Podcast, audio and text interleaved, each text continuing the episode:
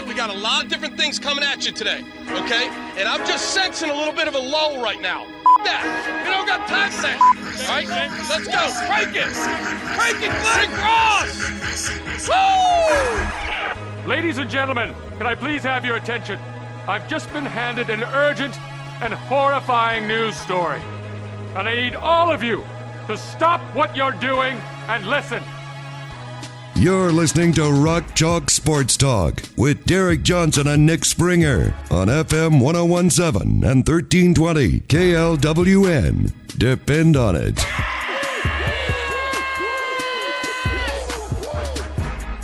Hey, what's happening? Welcome in to another edition of Rock Chalk Sports Talk on KLWN. I'm Derek Johnson with Nick Springer. Hey, And on today's edition of the I show, remembered today. I, I'm glad you did remember. Uh, we're going to talk a little bit about some Travis Goff, Brett Yormark comments that uh, came down today. Cole Aldrich, former KU basketball great legend, he'll be back for the Rock Chalk Roundball Classic next week. He's going to join us today on RCST at about 3:40. We uh, also have another RCST trivia matchup on today's show. The phenomenal four, baby. That's right. Phenomenal four, second matchup. We already know Isaac got through. Brian will be playing in the third place game. Will it be Justin? Will it be Kyle? We'll find out today with RCST trivia in the four o'clock hour. Also have sports stock market, lie detector test, and a football Friday question for KU football later in the show. Right off the top, though, uh, wanted to share some updates. This is from Travis Goff, who uh, kind of gave some updates about the latest that's going on with some of the construction and the projects that they're doing with the athletics. There was other stuff in there as well, but I think as it pertains, that's probably the most pertinent uh, here. Uh, so here, here's some direct readings from uh, some of the, I guess, different excerpts from what he sent out. He said they are progressing in schematic design and have recently hired a construction manager who is refining the phased approach, timeline, and cost projections. That's for football. That basically tells you that they're still kind of at the the forefront there. They're they're still trying to figure out the cost So- and the, right. Dumb question. Yeah. What is a construction manager slash what does that person do? Well, uh, just that. They're they're figuring out exactly when they're going to do every part of it. Like Okay. when are we going to do this? so it's when like are a we going to do fancy word for like a, a fancy way to describe like, you know, the schedule person. I mean, I guess they also have to figure out the costs, right? Again, like it, it- they do the cost projections and then trying to figure out how to Okay, do a budget, I was just- timeline for everything. Listen, I've never tried to construct anything. Yeah. I was just curious. Yeah. Um, so they're doing that. So it sounds like that's still probably the furthest, furthest thing away, uh, away of all the things we're going to talk about. But they are uh, working daily with the development team and campus leaders to create a viable financial plan and raise the needed funds. That part is interesting too because that tells you that yeah they're still trying to raise the funds, which makes sense. Football stadiums are expensive. It's not going to be like done on one donation. Um, but work has already begun at the Anderson Family Football Complex. Crews began in mid-April and already seen great progress in both the locker room and weight room. I think that they they said uh, that stuff will be done by the time players report here, which will be cool. Yeah. Allen Fieldhouse is officially under construction. That's going to be a two-phased approach where they're doing it this offseason and then they're also going to do it the following off season for 2023 to 24. Or 2020. So it'll be done. yeah, yeah, correct. 2024, 25. Yes, correct. Yeah. Um, they're going to focus on the east side, which is the side with the Phog Allen standing up statue Okay. in front of it. For those of us that are directionally challenged, Yes. aka me, Yes. thank you for saying that. The side closest to like Naismith Drive when you're walking out and closest to the wreck and everything. Uh, so they're going to focus on that side and premium donor spaces. There's going to have a new team store this season. There's obviously the the team store right when you walk in to the left. I don't know what that means. Are they expanding it? Are they making it bigger? Is it going to be In a different, different. location. I don't know. There's also the big rally house that's on like the second floor, so uh, Yeah. we'll see what that means. There's also going to be a new Jayhawk pub concept. So that was something that I know they talked about in the initial preview of everything, but didn't know if it was going to be done this year or next year. Sounds like it'll be done this year right away. That'll be kind of interesting to to see. Yeah, with the Allen Fieldhouse stuff, it sounds like they're taking care of all the rich people first, and then they'll get to everybody else next. Which it tends to be how these things work, just in general, not just like a collegiate athletic standpoint, just in, in general in life. Like you take care of that first and, and then you move on to to us plebes the rest of the way. Uh, so I, I don't know anything of note, like anything super of interest for you there outside of just the the notion of oh stuff is getting done. Uh, yeah, I mean it's cool to get a little kind of update like this on on this kind of stuff because I'm sure a lot of KU fans are very very uh, intrigued and interested in learning about what's going on and.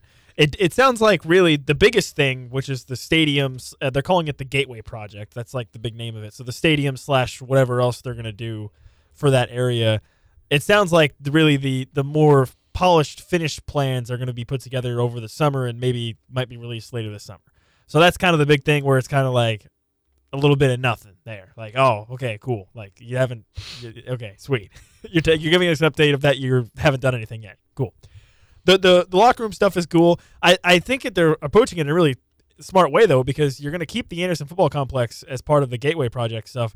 So why not go ahead and renovate that since you know that's not going anywhere or you know it's going to be playing an integral role in everything else. Take care of that this season. Boom. Then you can just be like, all right, next year, stadium and everything else that's going on. We don't have to worry about anything else. So I think that's pretty smart and pretty cool.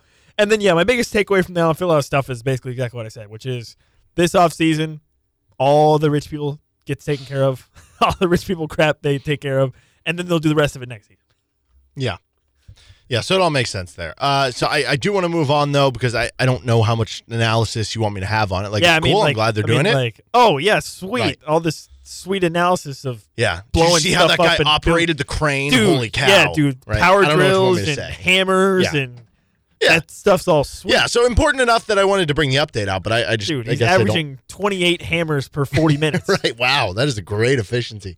Or is that bad? I think that's, bad. I think That's that bad. Yeah, bad. They, yeah. They need to get somebody else on the job at that point. Uh, Brett Yormark, the Big 12 commissioner, he also uh, talked about some stuff today.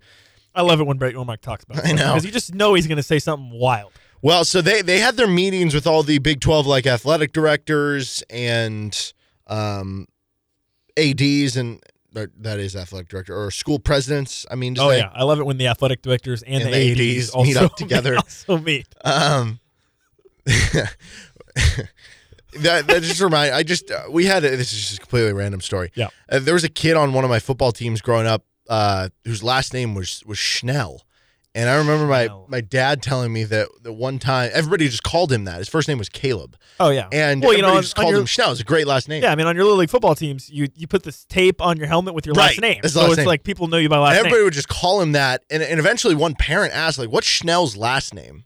He's like, "Well, that is." So anyway, I don't know. Schnell, that just reminded me of that. Um, nonetheless, so Brett Yormark, uh, they had their meeting with with all the people of power and stuff in the Big Twelve, and here's what he said: "Quote: We had a great discussion about expansion, and we have a plan. We have an appetite to be a national conference, and we believe in the upside of basketball." We love our current composition, love the four new schools coming in. However, if the opportunity presents itself to create value, we will pursue it. I'm not going to address expansion beyond that today, but it is a focus of ours. So again, continued. This has been every time we've heard from from Brett Yormark on this. He has continued to lob out the idea of expansion, which continues to show the the foot's kind of on the gas pedal there. And uh, the first quote there, him talking about we had a great discussion about expansion and we have a plan That's that tells you that they specifically have some schools that they have probably like in some order of a targeted list of like this is Yeah. who we want. yeah, whether it's Gonzaga, Washington, Oregon, UConn, Colorado, Arizona. Arizona, Arizona, State, Mhm. who whatever it might be, San Diego State, whatever. I mean, I think it. I think we pretty much have a general idea of the list of schools that they might be interested in. Maybe we don't necessarily know like what order they're prioritizing of who they want to try to get in first Yeah, or how whatever. many? But I think I mean we have a we have a pretty good idea, right? I feel like we have a pretty good grasp of eight to ten ish schools that the Big Twelve wants to get. Now the question is, so they have they have, they're at twelve right now, right? Twelve. Well, they're once, at 14 for this year, but, then yeah, once, once, okay, Texas so no twelve. So the, the question really becomes: Are they going to add two more? Are they going to add four more? Right. and go to sixteen? Like is it that, something where they're planning to add four more, but they want to roll it in as two and two? Yeah, and as this relates to KU, I think even going back to last year when we had the, all the talks about oh KU to the Big Ten or whatever, you know, whatever, right? Like from KU standpoint, I've always I've always maintained like as long as you're in a situation where the conference you're in or whatever situation you're in feels stable, that's all you can ask for.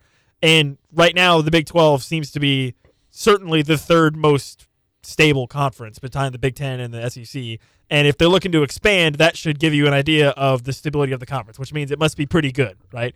Like you wouldn't be looking to expand if the conference was in any sort of trouble in any way. Sure. Right. So if you're KU, I think you feel pretty good about that. You feel pretty good about being stable in the Big 12. And then I don't know, you know, maybe if the Big 10 does eventually come calling like we thought they might, you could still do that mm-hmm. because that's stable too. But as long as you have a situation where you know you can kind of you're on steady ground, and that's I think that's the most positive sign of this is the Big 12 clearly is that with their rights deals and with their media money and all that crap. And plus, if they're looking to expand again, that to me tells me that they're in, they're in a good situation. Yeah, going back to the odds that we talked about yesterday, KU at three to one with bookies.com, which was tied for the third best odds of a team to get invited to the Big Ten next. You still take that. If that's on the table, I, I think you still take that, even though well, not if the Big 12 like can add four more schools. I still disagree, suddenly though. the Big 12 is going to be the media money is going to be like sort of equivalent. is it though? If if they had four more schools, I would think it needs it would have to be right. I don't think so. Why not? Oh, well, I guess why would adding those four schools all of a sudden jump up? Because I believe I, I saw today Dennis Dodd talked about uh, the Big 12 distributed this year $44 million to each of the school. And I think he was saying that once they have the new media deal and, and the current teams and stuff that are in there, um, it'll be about around 50, 52 million. The Big 10 is like 70. That's pretty good. Yeah. So, I mean, if I, I, still No, I, I get it. I get it. I understand. no, I'm, I'm and I'm not disagreeing with you. I, if the Big Ten comes calling, you pick up the phone and talk to them. But I'm just saying, like, take it right away. at the very least, if that doesn't happen, if the Big Ten doesn't call, or however things play out, you're you're in a stable enough situation now where you don't you're not you don't feel like you need to make a move just to just yeah, to, and that's you know what I 100 mean? percent right. Like you don't need to worry about oh, Yeah, can we get in the good graces of the Pac-12 or the ACC? Like you're in good ground either way at this point. Yeah. even if you're staying in the Big 12, and, and because you have an aggressive commissioner, you feel like you are going to be in a good situation, um, and you're going to have stability almost by numbers. Like it- it's like you're rolling around with a. You know, if you if you're if you're walking around with a, a couple like friends who are like seven feet tall, you feel like you're invincible, like nobody's gonna touch you. This is like you're rolling around with a friend group of you know thirty people, where you're like, well, you know, we might lose a couple friends. Like a couple of our friends might go to this other place or go over there or something. But you know, for the most part, we're in a, a good content group, and and I feel like we're gonna all stay together here. So uh, it it's it's just a positive thing that you continue to do that. Sure. Um, I want to talk a little bit more about the second part of this quote. Yeah, the- the basketball the- part. Yeah. Well, The- here, let me, let me read another quote that he talked about here because I think it leads into this. We do see upside in basketball moving forward for the right reasons. We think it's undervalued and there's a chance to double down as the number one basketball conference. But football is the driver, and we all know that. Okay, so him saying we believe in the upside of basketball, that made me think of there was a really, really great article in Sports Illustrated back in March. Uh, it was by Pat Forde. Basically, it was about how the Big East, like, essentially survived off of basketball. Like, how they basically, like, they were on the brink of, like, being dead back I in, like, refuse to acknowledge the writer of that article, but yes. Okay, well, it was a great article. I really enjoyed it. Anyways, it was like, you know, back in 2013 or whatever, the Big East was like going to crumble and be dead. But it they managed to revive themselves based on a on a basketball focused model. So that's what made me that's what kind of jumped out to me about this quote is is I think Brett Yormark is maybe drawing on that a little bit and saying like, okay, if football was the only thing that mattered, how would a conference like the Big East be allowed to continue to survive? It wouldn't. So obviously, basketball has a value, and uh, and as Brett Yormark indicated in the statement, it could be potentially be, be being undervalued, right? Like there, so, there is real traction to the notion of basketball as something that can be a revenue driver and be successful, especially if you are clearing away the number one basketball conference. Now, obviously, a quote like this immediately makes you think, well, then Gonzaga and UConn must be at or near the top of the Big 12's list if they're talking about putting together the best basketball conference. I guess Arizona too. Arizona would be a good ad in that sense too. But yeah, I mean, but again, then at the end of it though, Brett Yormark to pander to all the football guys out there still says football is a, a, big- a big driver, right? Mm-hmm. Which it, it- which it is obviously. But again, all I'm saying is. If football was the only thing that mattered in terms of revenue, in terms of being a successful conference, the Big East would not be a thing but Sure. it is. So there clearly is value in putting a priority on basketball, and it can be successful. Sure. I, I'd love to see how much the Big East schools are making. I, I saw one figure that said 4.6 million annually. That does not sound like a ton. So I, I don't know. But you're right. There is value Yeah, there. I mean and- that's on a smaller scale. yeah, and I mean, you're losing Texas and Oklahoma. You are never going to be at this point the best football conference because that's going to be the SEC. That's going to be the Big Ten. It always you has could add you could add every other Pac-12 school and ACC school right now, and I mean, you know, hypothetically, let's say somehow you add like Clemson and Miami and Oregon and you're still Washington. not going to be with the SEC and the Big Ten. correct. Yes, exactly, exactly. You will get close, but like you, you won't be the same. So at also, that point, I do not want to see Dabo Swinney's face any more than I have to. So please don't add Clemson. well, uh, they Not that that's even going to be a thing. they're in a spot where you play to your strengths. What is your strength right now? We're the best basketball conference, so why not try to fortify that and then do what you can to maintain being the third best football conference? Because if you're never going to move past third, focus on the other things that you can get better. Yeah. It's like it's like uh I don't know, like if you Well, oh, if you have an. NBA player, you know, I, you can't focus on getting taller. You can't focus on, you know, maybe you can add some muscle, but you're probably not going to add like you're not going to go from being Chet Holmgren to being Joel Embiid, most likely in terms of just like builtness and, and thickness and stuff, right? so try to hone what you can there yeah. but work on the other things. Work on your ball handling. Work on your three point shooting. Whatever it is. Like uh, so, I think I think that's a very smart way about going about it. Now, uh, here's here's something else that's kind of of interest. Big 12 Commissioner Brett Yormark also says the conference will have a brand refresh next year. It's not a logo change and certainly not a name change. Okay. What does that I even mean? I have a lot of questions. Well, this is where. wait, Uh, let me make one comment real quick. With Brett Yormark, it is the ultimate game. Every time we hear from him, of like, yes, yes, yeah. Wait, what? Where, because it's like it's with Brett. Yormark. It's it's there are a lot of good. hey, things. we're going to expand. We're going to Exactly. do all these great The things. We're going to Germany. Wait, what? Yeah, exactly. We're going to Mexico. Exactly. Wait, and it's like sometimes it's like you go, you went a little too far. We we need somebody to rein you back in. I don't understand what this is. I have many, many questions. First and foremost, when is the Big 12 or the Big 10 going to get their heads out of their butts and and not be called the Big 12, Big 10 anymore when they don't have 12 or 10 members? to be f- clear, What? he said certainly What? not a name change. What like what what are we doing? But to your Why? point, What? I mean, you don't even have 10 schools. You don't even have 12 schools. What where's the disconnect? Would you be cool if when when let's say they do get up to 16, let's say they do add four schools, if they change it to the Big 16?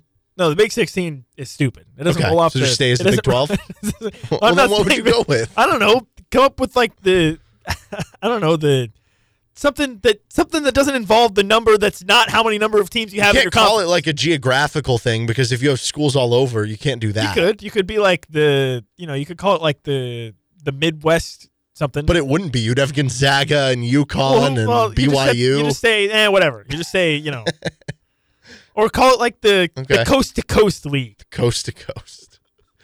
I'd The rather coast just stay in the Big. Twelve or go to the Big Sixteen at that point. Wait, but what could what could this mean? A brand refresh next year without Well- changing that? I know. Well, well, because well, obviously, if they were going to hypothetically change their name, they'd have to change the logo. The logo is a twelve. So what? You got to change that. This just this reeks of me of like the the person who takes over at a new business and they come in and be like, "We're going to be smarter, faster, fresher, stronger, Maybe- and okay. more whatever than this." And then and everybody's like, "Okay, I understand what you're going for, but like, what does that actually mean?" Maybe he's just floating the brand refresh to see how people like us respond to it. Like, are they gonna have commercials that go out of like kids like on TikTok doing Big Twelve stuff, and they're like, "This is us now. We're the we're the cool, fresh, young, hip," and it's like sometimes those ideas they, they're don't very let, bad. Hey, so don't don't give Brett Yormark any extra this ideas. This is a bit of a worry for don't me. don't give him any extra ideas. You don't need to be talking about I- TikTok I am worried. The next thing you know, it'll be the TikTok conference. Honestly, that yes, that it'll be like the Big Twelve brought to you by TikTok or something, or Big Twelve brought to you by you know. I don't know. It's going to be something. Yeah, I, that I'm a little scared by that. To be completely honest. Yeah, no. I the the I think what scares me is the open endedness of it. Yes, it could be anything. exactly. I mean, it could be who knows what. yeah, we're and no it's obvious longer. already that Brett Yormark's mind is full of literally insane Yeah. ideas. We're no longer a football conference. We're a cooking show conference. You Oh, know, I'd be like- super down for that. I would too. Um, and then here's the last. Uh, I guess there, there's actually two more. Big 12 Commissioner Brett Yormark said details about Mexico plans will come out next week. So I mean, I guess Yeah, this is more of kind of we don't really Look understand out next it, week. Yeah. I guess. Uh, And then- you know, because I was trying to justify this even more in my head, and I was like, you know, like my first thought, we talked about this. I think last time this got brought up about like the Texas schools. I guess maybe might have some pull, and then I was thinking, well, like, you know, like a city like San Antonio, which has a deep Hispanic culture, might be nice, but there's Big Twelve doesn't have a team in San Antonio, No.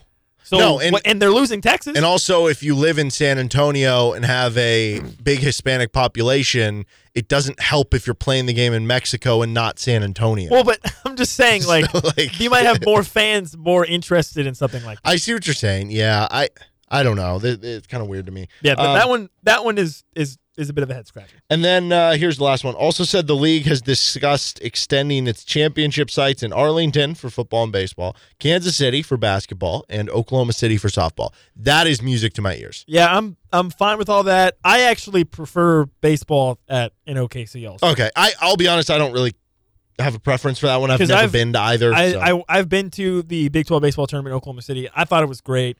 The the ballpark they played at, which In is Bricktown, right? Yeah, Bricktown Ballpark, which is at the AAA of the Dodgers, I think.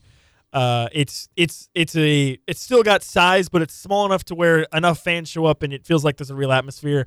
I got to be honest, my from what I could tell from the Big 12 baseball tournament, it's just you know you're playing it in a 50,000 person stadium and you're getting maybe 5,000 people out there and it just it's just not the same. It's just not the same. That's so I don't really love that that much. I liked Oklahoma City fine as it was, but I understand there's probably a money grab involved and they're probably getting a lot more money to play it in Arlington or whatever. So I get it. I don't really love it that much, but Yeah. but I guess if the trade off is you get to keep basketball in Kansas City, which is obviously great for KU, then so be it. Yeah, I think that's that's really the one I cared about the most. Like honestly, if they were like, we're gonna put the Big Twelve football championship here, I'd be like, okay, whatever. We're gonna make it the the team with the better record. Like I'd be okay, that's fine. Uh, with, But with like baseball with and softball, I basketball, haven't done it. where else would they do it? Well, they've done it before in I think Dallas, and they've done it before in Oklahoma City, and the turnouts just have not been good. Yeah. And then there was think well, it's because of Iowa State and, and KU, obviously. yeah, of course. KU it's and like- Iowa State. It's not just the sel- like of course selfishly I do love the Big 12 tournament being right in our backyard where we can easily go up to the games and cover the games or go see the action and stuff. Like selfishly I love it.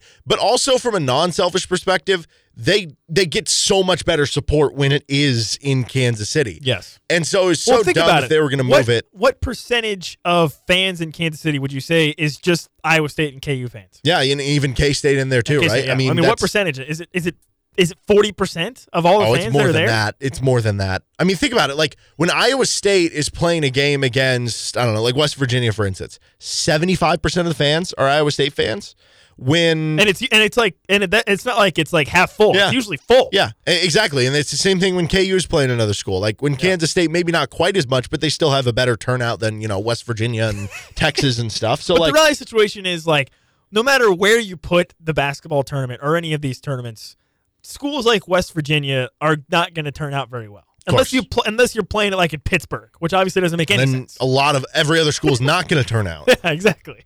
Yeah. So I, I that's music to my ears. I know there were even some rumblings about people being like, "Oh, he wants to move it to New York or Las Vegas and make it Oh, this big yeah. event." And that that just wouldn't really make sense. I'm Now- guessing the New York crap probably got shut down Yeah. by the ads. Because guessing- he's a I'm big guessing- New York guy. I'm guessing the ads were like, Brett, Yeah. dude, seriously, I could You're get on board. a thousand miles away from every school in the whole Yeah, conference. I, I could get it on board with like you add the Arizona schools and you added Gonzaga, and once every five years you go to Vegas, get a Vegas trip out of it. That'd be sweet. You know, that might be fun every Yeah, now and then to that. change it up. But Yeah. no, Kansas City's the spot to be for it. So that's uh, music to my ears. for sure. All right, he's Nick Springer. I'm Derek Johnson. We have Cole Aldrich joining the show in less than 15 minutes from right now. This is Rock Chalk Sports Talk on KLWN. Depend on it.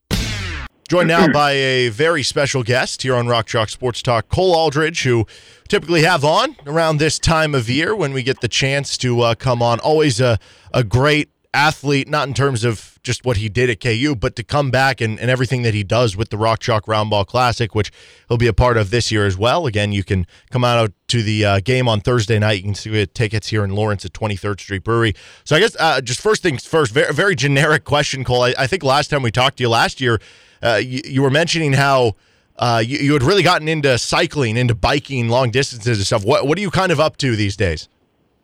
the same thing. So have, have yeah, distances grown? I, I went out for a bike ride this morning. Um, I passed like three thousand miles last week, I think, on the year. Wow. So, you know, just a lot of biking, a lot of hanging out. We moved um, last fall, so we're still kind of trying to get our house all situated and all that, and just enjoying the summer because finally the snow has melted and, and the heat is here in Minnesota. Yeah, Minnesota always great spot to be during the summer. I don't know how you do it during the winter.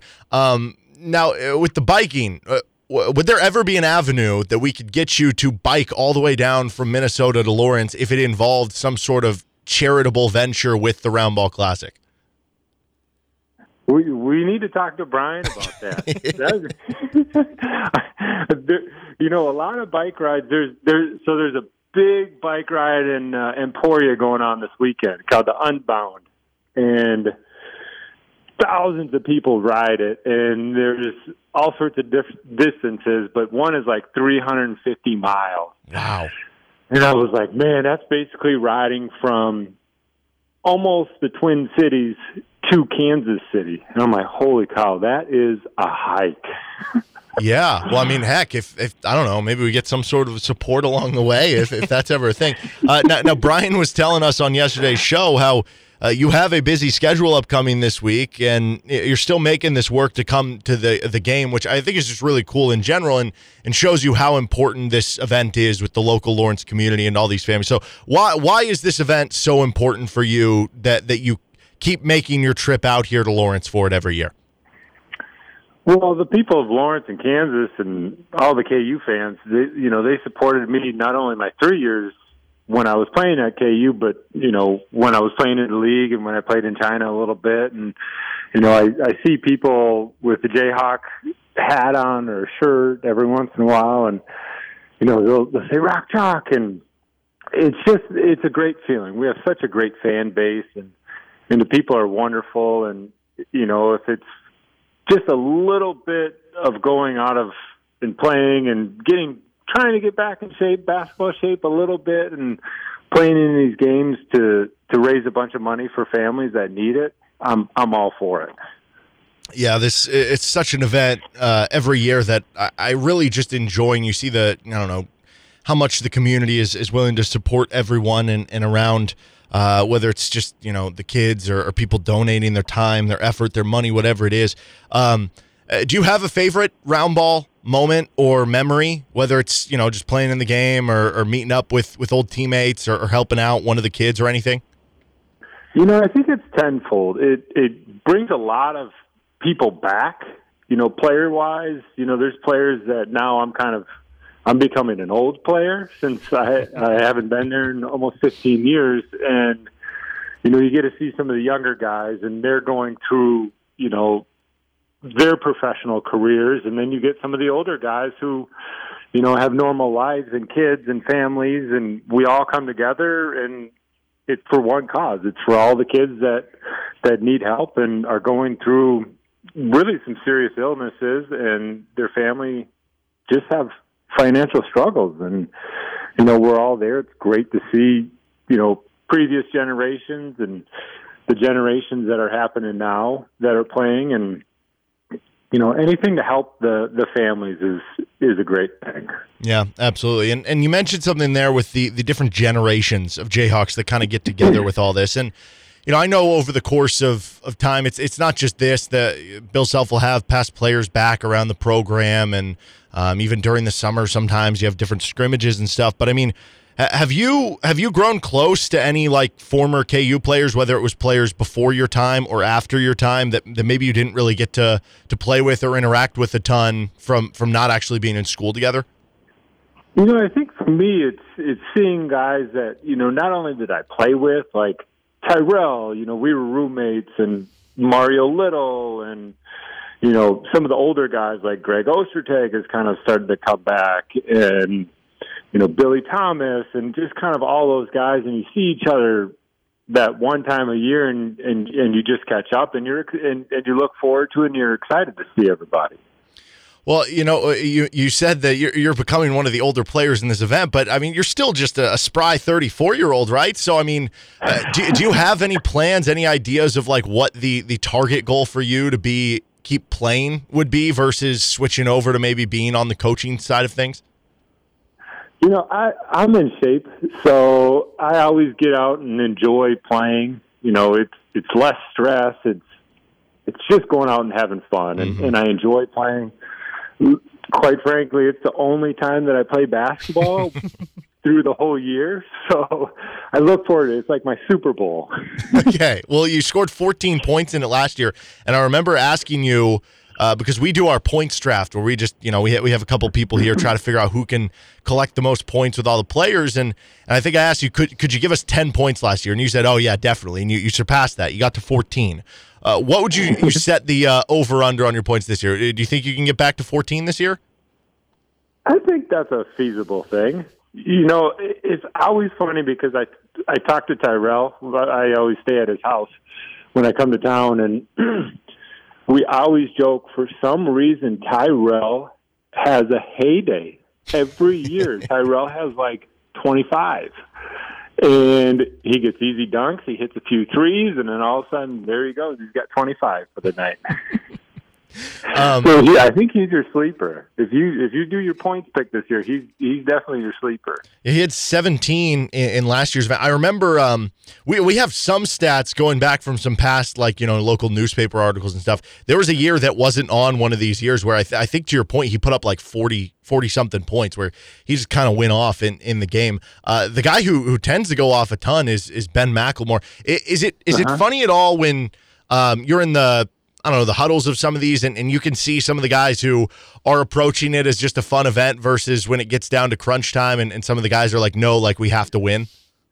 I think that's the best part about it is it's fun. You know, you get some of the kids out on the court, they get a bucket, and you have that good camaraderie. And then it gets to the end where everybody's like, okay, now my competitive competitiveness is kicking in, and I want to win this game. And and the fans love that.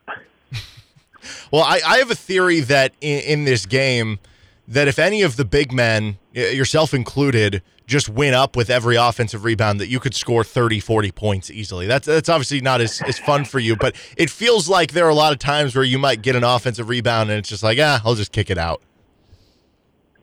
I'll go up with those this year. Okay. Okay. So maybe a, a new uh, career high for Cole in the uh, Rock Chalk Roundball Classic this year.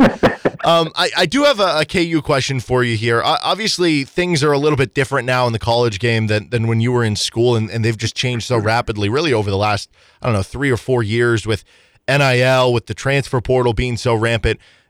Have you thought about it all? What it would have been like when you were in school if, if this stuff would have been around, both in terms of, I don't know, how you would have been impacted NIL wise to how the transfer portal would have affected things for either yourself or, or other players that you played with? Sure, you know there are those thoughts of hearing. You know, you hear guys that are like signing these big deals and they're making hundreds of thousands of dollars. And you know, when we were in college, it was the experience, and that's that's all we had because the rules said otherwise. You know, now they've opened everything up, and you know, I, I truly believe that these kids deserve all the money that they're getting because you know they're hopefully going to set themselves up to be financially successful later in life just from the sheer fact if they don't make it to the NBA or professionally playing basketball overseas, you know, you still are able to, you know, make a lot of money, play basketball, do what you love doing, and if you're smart, you can really, you know, get a step up financially in, in life. So you obviously had the the, the great sophomore season where you, you're breaking out with Sherron in your first year as a starter, uh, but then you came back for your junior year. Was, that at all a discussion for you at that point in time about going to the NBA, or were you fully set on coming back for your junior year?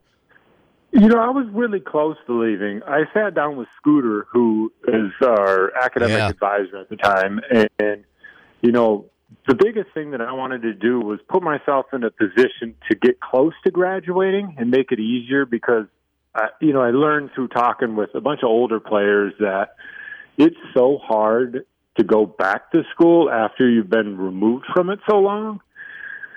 So my junior year, when I came back, that was that was kind of our plan was to find a way that we can have a lot of credits that wouldn't get in the way of, of what basketball did, but also set up because like now basketball has ended for me and and and there's a lot of life afterwards, and you know, I, I need to understand to have an education was was a big part, and I wanted to teach my son, even though he wasn't alive, that you know you finish that, and and that is a good thing to have.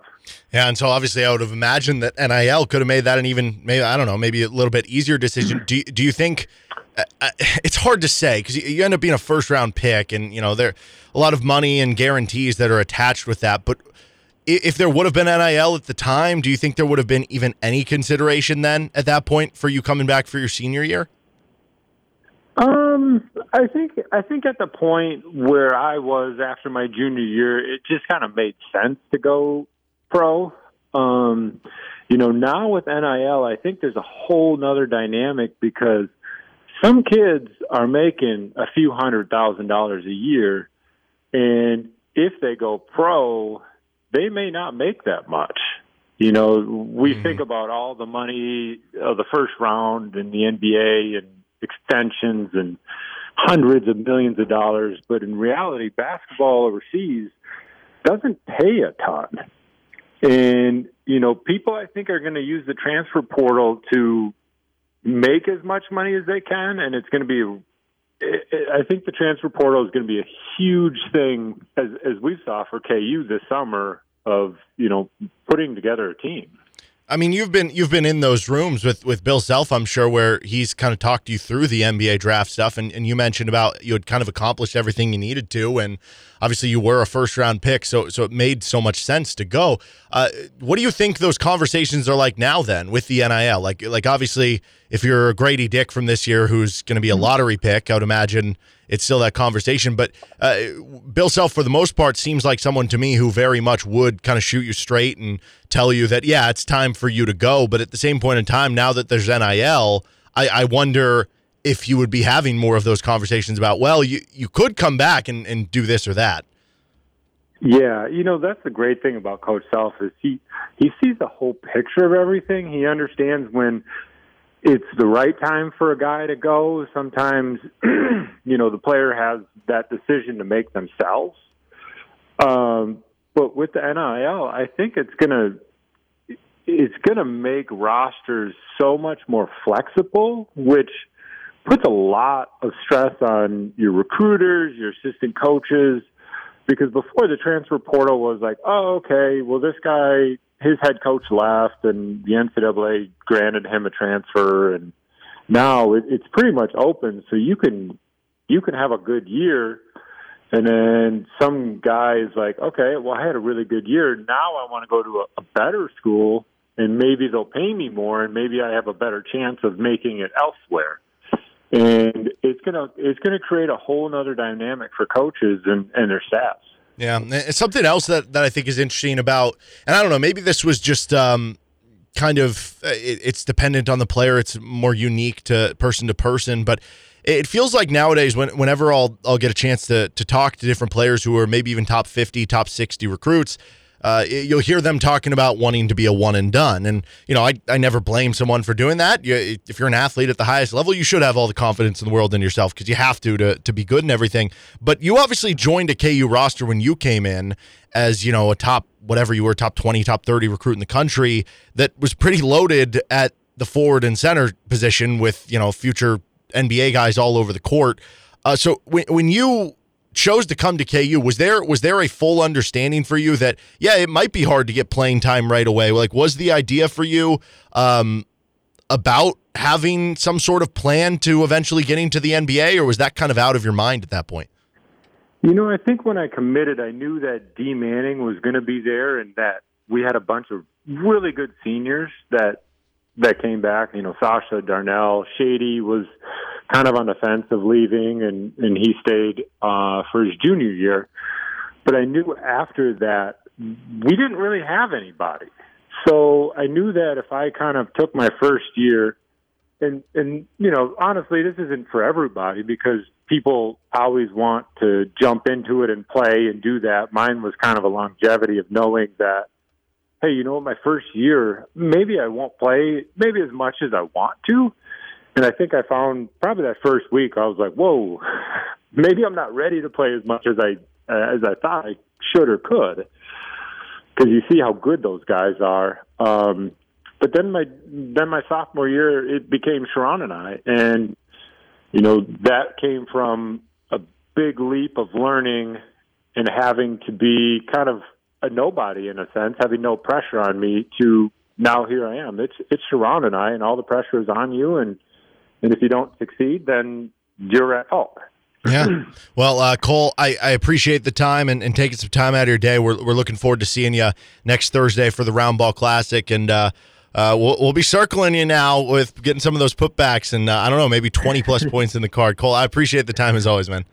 Of course, I'm going for 40. Oh! Okay. We'll get you one of those Wilt Chamberlain uh, uh, 100 signs, but we, we'll have it say 40. So we'll have it ready for you just in case you do it. You can take a picture after the game. uh, thank you, thank again, you man. guys. That was Cole Aldrich. Always enjoy chopping it up with Cole, one of the nicest guys you'll meet, and always a huge uh, supporter and uh, somebody who helps out a lot with the Rock Chalk Roundball Classic, as we were talking about with Brian Haney on yesterday's show. Uh, that'll do it for the first hour of the show. We have RCST trivia coming up in the next hour. Kyle Martin versus Justin Nichols. We also have a uh, some KU football content in the five o'clock hour. Plenty more here on RCST. This is KLWN. Depend on it.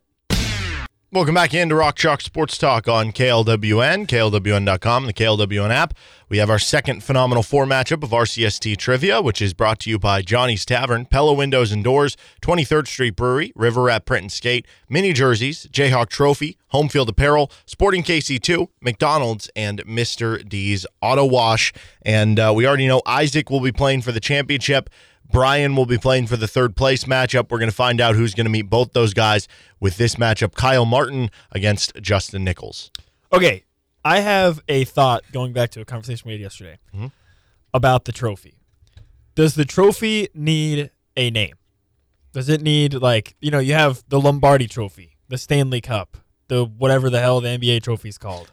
Larry don't know. O'Brien. The O'Brien Trophy. Mm-hmm. Okay, there we go. Okay, you have that.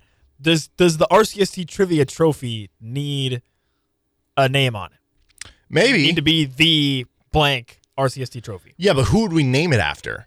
Is the pro like Well, should we, I mean, do we, have name it after power- Isaac? We name it after anybody won we the want. first one. We're the ones that are doing the naming, so who cares? You just name it the Johnson Trophy if you want. It's true. I mean, you're the one that created it. Well, think about it. I mean, if you're a f- if you're the founder of the tournament, is that not unreasonable to think that it could just be your name? No, I guess. I guess that's I got to say though, the Johnson Trophy just doesn't sound very good. No. See, t- to me, this is more about the aesthetic. It's got to Right. sound good. Like the Lombardi Trophy, it just sounds cool. It sounds awesome. So we need a cool, you know, something rolls off the tongue well. So I have my uh my name uh, got changed at Ellis Island. Not not like my name, but like my you know forefather's name. Family name. Yeah, family name. There we go. That's what we're looking for there. I got changed it at Ellis Island. It was Okay. Wepkoski, which is spelled with an L, not a not a W. Oddly enough. Wait, what? Yeah, Polish So it's Different pronounced stuff. Wepkoski, Wepkoski. but yeah. it's it's spelled what? L L E P K O W S K A, I believe. S K I, I believe. Um, we could call it the Webkoski because that that's what all Uh. those have. In, like the Lombardi. That's a you know, it's a unique last name, right? Like Johnson is that? guess. Yeah. Yeah. No, Johnson does nothing for me. No. No, I, I, I, I don't think you should call it that at all. I'm just throwing it out there. We don't have to sit here right now and proclaim a name. I'm just saying we need to start a dialogue Yeah. about this. no, I understand. I I think that would be a good I mean, idea. I guess you could just call it the RCST Trivia Trophy. but that's what we call it anyway. well, I know. So we need. You can't call it the Rock Chalk Sports Talk. You know, that's just the name of it basically anyway. So yeah, that's interesting. Well, uh, food for thought. If you have any uh, suggestions on that, hit us up at RCST thirteen twenty on Twitter. Anyways, about the matchup. Kyle finally broke through. He got past the Sizzling 16. Then he got past the phenomenal, the grade eight into the phenomenal four. And Justin was third place, right? Last year. So this is going to be the, the real test of your theory about going to third place to the champion. Well, it's not a theory. It's just the the past of, of history. It's what Well, it has seems happened. like it's a theory that it's going to continue to happen, though, right? I, I'm not saying that. I'm just saying that is what happened over the last two years. That Oh. third place has gone to So win it's the not a theory? It's a fact. It's a fact. That is what happened over the last two years. Um, Kyle is the winner of the Pella Windows and Doors region, Uh, next trivia question What windows and doors provider has been serving Kansas since 1957? The answer your locally owned Pella Windows and Doors of Kansas with six showrooms across the state from Lawrence to Dodge City. Got a windows or doors project? Pella Kansas is here, locally owned and proudly serving Jayhawks for over 65 years with windows and door solutions for every home and any budget. Schedule your free consultation at PellaKansas.com. Kyle to get here got through the 14 seed Spencer, the 11 seed Lane, the 7 seed Steve, and the 5 seed Chris. For Justin, meanwhile, he is the winner of the Johnny's Tavern region. In 2023, Johnny's is celebrating its 70th anniversary. That's good news for you because they'll be having all sorts of specials at your local Johnny's throughout the year. Stay tuned for more details about the 70th anniversary at the original location in North Lawrence. Of course, we're going to have our RCST uh, reunion or whatever you want to call it on June 11th, which is a Sunday. Um, you can eat the Nuke Luge pizza, any of the great food or beer like the new Blue Collar Lager, a beer you can only get at Johnny's that's brewed by Free State Brewing Company. Justin to get here, the one seed took down the 16 Christopher, the nine seed Jess, the 13 seed Chris, and the six seed Ben. But let's learn more about our contestants. Let's send it to our PA man, Joel Becker. For fourth year contestant Kyle Martin, this year has been a year of breakthroughs. After three straight sizzling 16s, this was the year he made his first grade 8 and now phenomenal 4. He's broken through his past like the Kool Aid Man breaking through a poorly built wall. Oh, yeah. Now he's gone from consistent to just flat out dangerous. Going 14 and 1 on questions during his first four victories, the winner of the Pella Windows and Doors region Kyle Martin.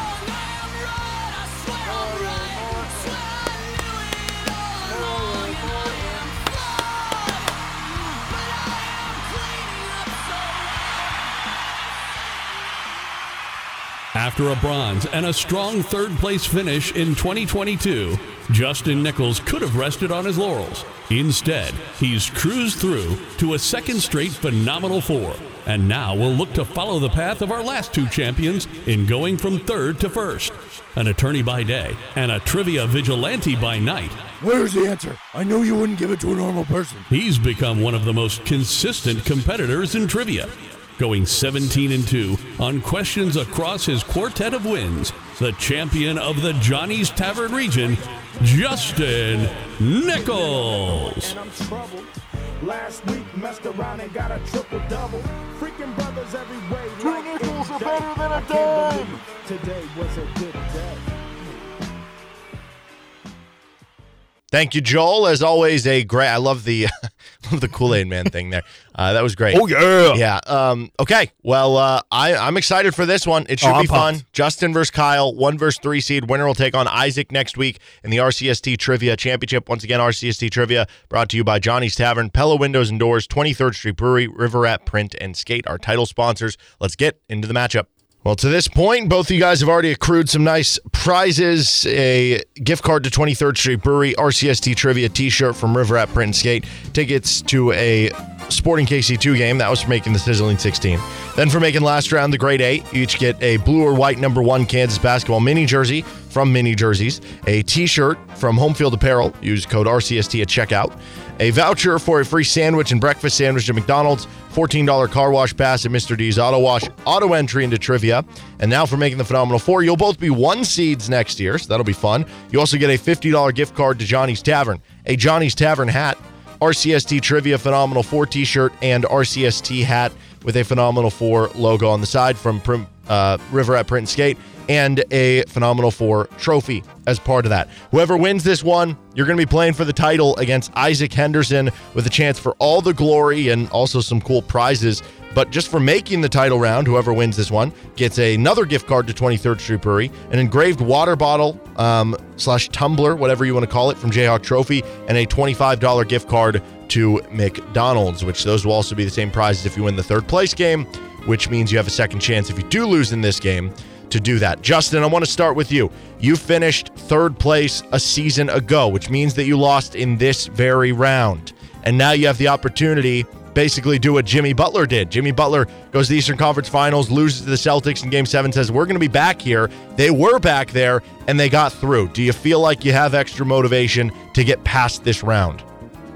Yeah, I mean, I, I actually was when I was listening to you guys yesterday and hearing the, you know, the last couple of times the person who took third won it the next year made me think that maybe it's just a destiny thing, right? You just have to break through eventually, and so uh, I'm hoping, I'm hoping that this will be this will be the year, and um, certainly get.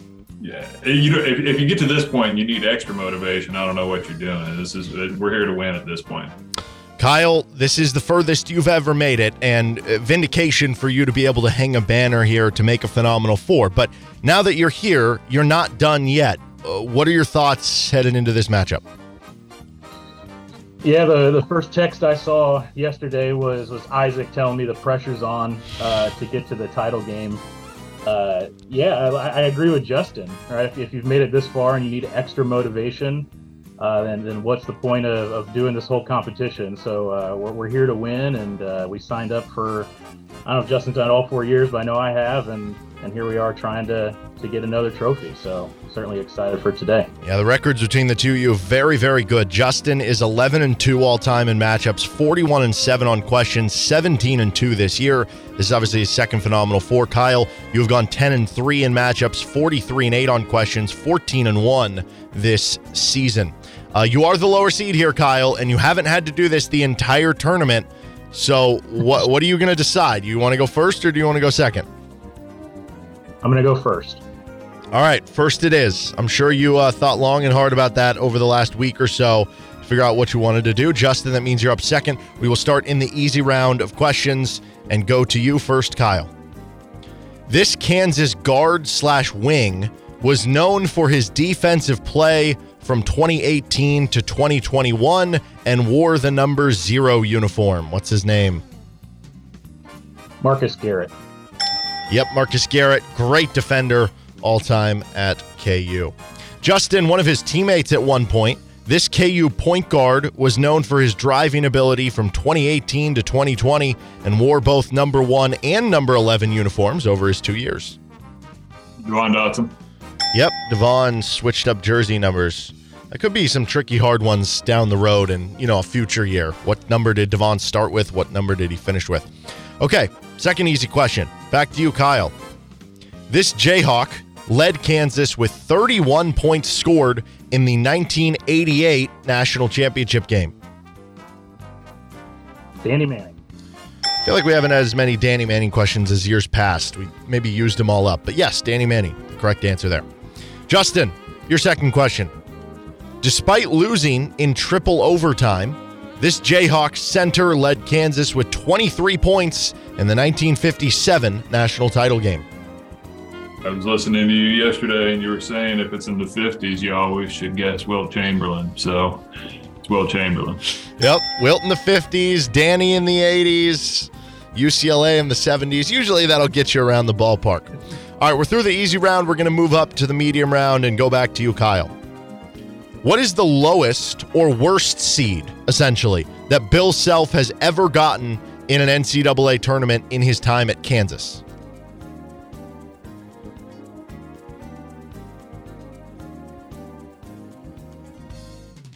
Four. Yep, they've gotten four a couple times, actually. I think it's three times. I could be wrong with that. Um, I believe his first year, obviously, they had the 2018 19 season, and then uh, the year that they lost in the first round as well, which was, uh, I think, year three or year four for him, something like that.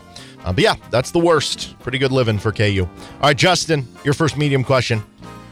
How many NCAA tournament games did Roy Williams win in his first season at Kansas, so the 1988 to 1989 season? Zero. That's right, because he didn't get to play in the tournament. They were suspended, postseason ban from the old uh, Larry Brown days, so he didn't get to win any. All right, Kyle, back to you. What jersey number did Marcus Morris wear at Kansas? Marcus Morris was 22. He was, not to be confused with his brother Markieff Morris. Marcus Morris did wear 22. Wait, they were brothers? yeah, who knew? Um, okay, Justin, for you. What jersey number did Perry Ellis wear at Kansas? Perry was 34. Perry did wear 34. Good KU players have certainly worn that number Go back to Paul Pierce, Perry Ellis, and uh, others that are eluding me at this time. All right, we're going to move up to the hard round of things, just where we'd want to be for a phenomenal four matchup. Winner will take on Isaac for the championship, for the big screen TV, for the overnight stay at the Oread, all that sort of stuff, and the pride of being the champion. Trying to stay alive here. Into the hard round. Back to you, Kyle. This Jayhawk forward transferred in from Lamar and wore the number four uniform for the 2011 through 2014 teams at Kansas, appearing in 70 games off the bench. Justin Wesley. Yes, Justin Wesley. For me, most known for, I, I remember at one point there was like a student uh, movie production of a Wilt Chamberlain movie, and he played Wilt Chamberlain in the movie. yeah, maybe that could be a trivia question down the road. All right, Justin, this one for you. This Jayhawk guard transferred in from USC and wore the number five uniform for the 2005 to 2008 teams at Kansas? Rodrick Stewart. Yep. Rodrick Stewart, the correct answer. There, unfortunately, he uh, I forget if it was torn ACL, was some bad injury he suffered during like layup lines or something before the uh, national title game that that kept him out of it. Um, okay, second hard question. Back to you, Kyle. In Kansas's 2000 first round NCAA tournament win over DePaul, what Jayhawk logged a double double? What Jayhawk forward, I should say, logged a double double with 13 points and 10 rebounds.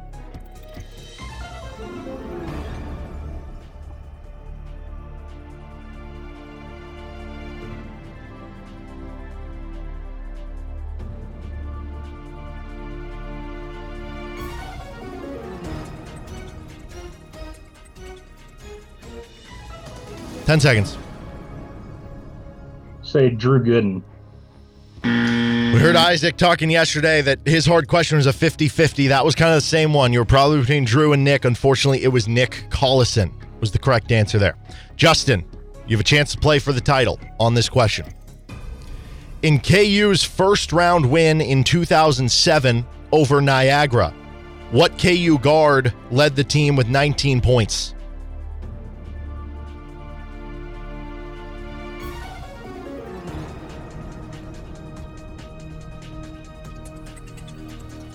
Uh, we're gonna go Mario Chalmers.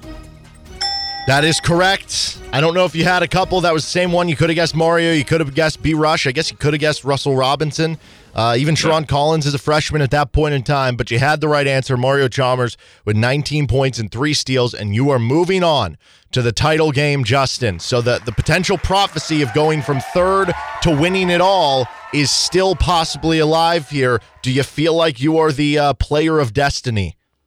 Um, you know, I don't know about destiny. I, I, I know that I, I mean, realistically here, honestly, Isaac's probably going to kick my butt. Um, but uh, he's he's really good, and I just have gotten pretty lucky on some questions. Um, Kyle probably is going to do it next year. He'll take the third place and then take first. I think he's he's a he's a pretty solid player too. So if I get that, it'll be it'll be more luck than anything. But uh, I'm I'm glad to be in a position where it's even a possibility. Would you have known the last one, the Drew Gooden or Nick Collison? I would have guessed Collison, but it would have been a guess. Yeah. Uh, was the Mario one a guess, an educated guess, or, or what was your level there? Educated guess. I was I was trying to decide between Sherron and Mario and Russ. Um, didn't honestly didn't even think of, of B Rush, so thank God it wasn't that. Um, and uh, narrowed it down to Russ and Mario and thought which one scores more, and so went with Chalmers. Uh, Kyle, would you have gotten the Mario Chalmers one? Yeah, I would have had Chalmers. Mm. Uh, spent a decent amount of time on the leading scores in the game. Tried to pick up the box score stuff, which I think is just harder to remember. Um, yeah, I would have had Rio, but yeah, I'm, I'm with you. It was 50 50. I wrote down Gooden, said Gooden, but uh, I'll have to go look to see what he did in that game now. Yeah, uh, that that that's certainly a tough one there. Um, and and Kyle, I guess thoughts now. Where where do you go from here? Is the third place game because we hear all all the time about this in like soccer, like in the World Cup, they have the third place game, and sometimes the players like they're just like, eh, I don't really care to be here. But in this, you you do have chance for prizes, and because of the past history of what third place has done the next year, uh, I I don't know what does the third place game mean to you now. Yeah, I should probably uh, lock in and, and try to win because that might mean future uh, championship opportunity. But yeah, I got I got a work trip early next week. We'll uh, we'll try to uh, focus in as the as the week goes on. Um, but uh, yeah, it'll have a certain, it'll have a different feel to it, I imagine, uh, than uh, competing for a championship. But Justin Isaac will be fun to listen to, that's for sure. So I'm looking at the box score now, by the way, of the game. The importance of that Nick Collison was the team leader in rebounds. He had 10. He was also the only player on KU who had a double double with 13 and 10. Drew Gooden had just four points in that game. Unfortunately, he was uh, two for eight from the floor. That was a great Kenny Gregory game, 11 of 12 from the field with uh, 22 points. Well, Kyle, we'll see you back in the third place game. Justin, congrats on moving forward, and uh, should be a fun one between you and Isaac. Thank you. Wow. So Justin comes out with the victory there. Tough one. I, I think those questions were totally fair. Um, I, I, think you'd say that the forward one, that, you know, you're, you're, pretty much between Nick and Drew. So you have kind of a 50 50 shot. I think the Mario one, like, maybe it's more of a true 50 50 shot with Collison versus um, Gooden, and it's harder to have a educate educated guess on which one you're going to take on the 50-50 coin whereas with the mario one? Maybe you have a better educated guess with it um, but also you have more options for the mario one because there was russ rob Sherron and, and brandon rush. So I, I think those were fair. Yeah 100% agree. And, and he mentioned it with the question we asked to isaac yesterday. I, it, Isaac said himself he was 50-50 on that one. I mean, sometimes the coin flips one way, sometimes it flips the other, and it's it's it's unfortunate. It's a tough way to go out, and yeah, a real heartbreaker. But uh, you know, uh, for me, going into this phenomenal four, I was looking forward to the just the fact that you know all four of these guys were going to get a chance to play again, win or lose, right? Which is which obviously you never you don't want to be playing in the the quote unquote the consolation third place mm-hmm. game, but just that made me personally feel a little bit better because these are four really really really smart guys that really really know their stuff, uh, and so just the opportunity for them to continue to showcase what they know, I thought was cool, but yeah, that's that that is a a tough one because you're right. It is really kind of just a true. If you don't, if you're not 100 percent sure, it's it could go either way. But you know that's how things go in the tournament setting, right? Sometimes you're not sure, and it just you know you you put a three up from the corner. Sometimes it falls, sometimes it doesn't. It's a good way of putting it. Well, I I think that um it's cool for Justin because you, we still have the, the chance at history now with, oh, yeah. with that third place so this pattern. Would be the third straight year, right? If it did happen, yeah. But Isaac has a chance to become the first two time champ. So either way, you have a storyline there. Uh, by the way, Justin joins a fraternity of now there are five guys all time who've even had a chance to play for the RCST title. Uh, Isaac has done it now three times. Eric has done it twice. And then Tyler, Justin now, and Tate Voback have all done it one time. So we'll either have a fourth champion with Justin or we'll have our first two time champion with Isaac. Do you have any early read on that matchup? Man, well, first of all, Justin's being modest. Okay. He definitely has a chance. He definitely has a legitimate chance. I mean, he's come all this way, you know, uh, and has made an impressive run. Obviously, I think the the aura of Isaac is is pretty scary. But but listen, in the ma- in the Final Four matchup, he was he was basically on the ropes for that question, right? The the 50-50 question. I mean, he could have yeah. easily gone out right there. So, you know, depending on how the questions shake out, like it definitely is possible for Justin to get the win. Isaac's really really strong obviously, and here here's what I think. I think for Justin, if it gets to the really hard, I don't know how much of a chance he has. I think he needs to win it earlier than the really hard because Isaac has literally nailed every single really hard question he's gotten almost instantly. So he's and, and he and it's it's clear based on what Isaac has said that he has devoted a lot of his time studying to those types of questions, like the really hard stuff, right? Because he feels confident he can get there. So I think if Justin's going to win, he needs to find a way to for Isaac to slip up somewhere in the like in the hard round, something like that, and then pounce on that opportunity if you're Justin. Yep. I I think you're 100%. It's almost like Isaac is like uh, he just powers up. He just gets stronger. Well, it's stronger. like it's like you know how there's some hitters in the MLB who do like better against high velocity. Yeah.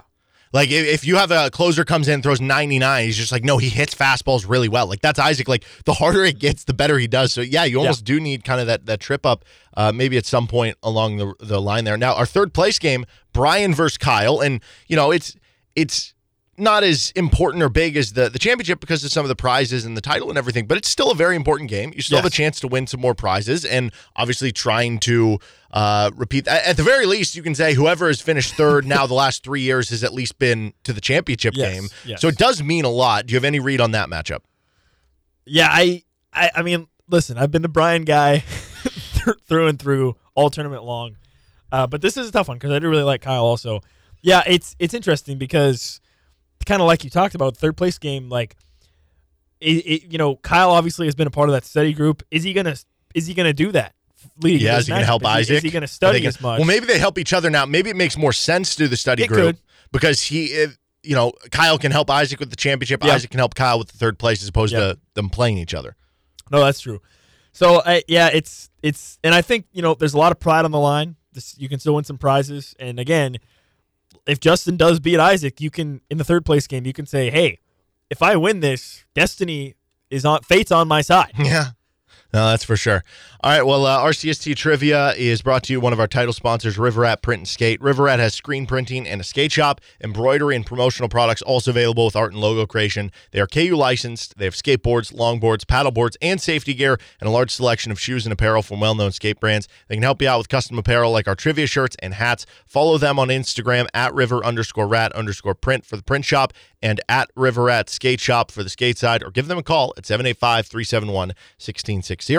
We are also brought to you by title sponsor 23rd Street Brewery. Great spot to watch all the games. Check out the patio outdoors. You can bring your dog out there, and they've got great service, great beer, great food. Try the new Fitzgerald Reuben. Head out to Hawk Talk coming up uh, this upcoming Monday for the final one of the season with Dan Fitzgerald, and you can try the Fitzgerald Reuben then. Check them out in Lawrence with 23rd Street Brewery. All right, that's. uh a phenomenal four round. We'll have the championship matchup, third place game coming up next week. This has been RCST Trivia, brought to you by Johnny's Tavern, Pella Windows and Doors, 23rd Street Brewery, River Rat Print and Skate, Mini Jerseys, Jayhawk Trophy, Home Field Apparel, Sporting KC2, McDonald's, and Mr. D's Auto Wash on Rock Chalk Sports Talk. Depend on it. Welcome back into Rock Chalk Sports Talk on KLWN. Coming up in the 5 o'clock hour, we get to our KU Football Friday. We have a lie detector test coming up as well. Uh, but it is that time on a Friday to get to our latest edition of Sports Stock Market here on RCST. And we're going to start things off with the sports stock market with stocks up on you being a happy man. Me? Yeah. Oh yeah, it's Friday. I'm, I'm happy. It's Yeah. Friday in general, but how Is about there any the- other reasons why I should be happy? Yes, the Oh. NFL Okay. passed a rule where if you fair catch inside, it's the college rule inside your own 25, Oh, you yes. get a touchback. Yeah, they did that. at You the- are a big proponent of Yes. not returning kicks. Well, That's a good uh, thing. specifically for the Chiefs. Okay, specifically for the Chiefs. You have the greatest offense. Every time the Chiefs would return kicks, they would get tackled like the 15 yard line. It's the dumbest thing I've ever seen in my entire life. It's so stupid. So, yes, this is great. Hopefully, it means the Chiefs stop returning kicks. I think uh, it was Sam McDowell from the Kansas City Star who pointed out that the Chiefs uh, lost like their expected points. What I don't remember what the exact sentence. Their EPA, yeah. EPA. They lost like Expected points added. 19. They lost like 19 off their 25 kickoff returns. Yes. So Ridiculous. That'll make Stop you happy. Stop returning kickoffs. Other reasons. So that yeah, I'm would happy, about that. Yeah. What's up? Uh, you do not like sand. You or I'm sorry, you do not like the ocean. You do not like the the. I, I'm not a big ocean guy. Correct. no. Well, there's a pathogen storm of flesh-eating bacteria Oh. invading Florida beaches right now. Wow, that sounds terrible. So anti-ocean. Yeah. No, that's fine with me. I mean, I listen. I wasn't going to go to the ocean You've been- anyways. You've been saying it for, for a long time. Yeah, like, I mean, why would you go in there? 100% agree. Why? Why? Why? So you can get your skin eaten off? Oh yeah, that sounds like a lot of fun. Yeah, let me just go in the ocean and get my skin ate off. Yeah, sweet. No, no. Listen, I've always said this. If people were made for to be in the water, we would have like gills or like you know web feet and things, and, you know, fish stuff. No, land.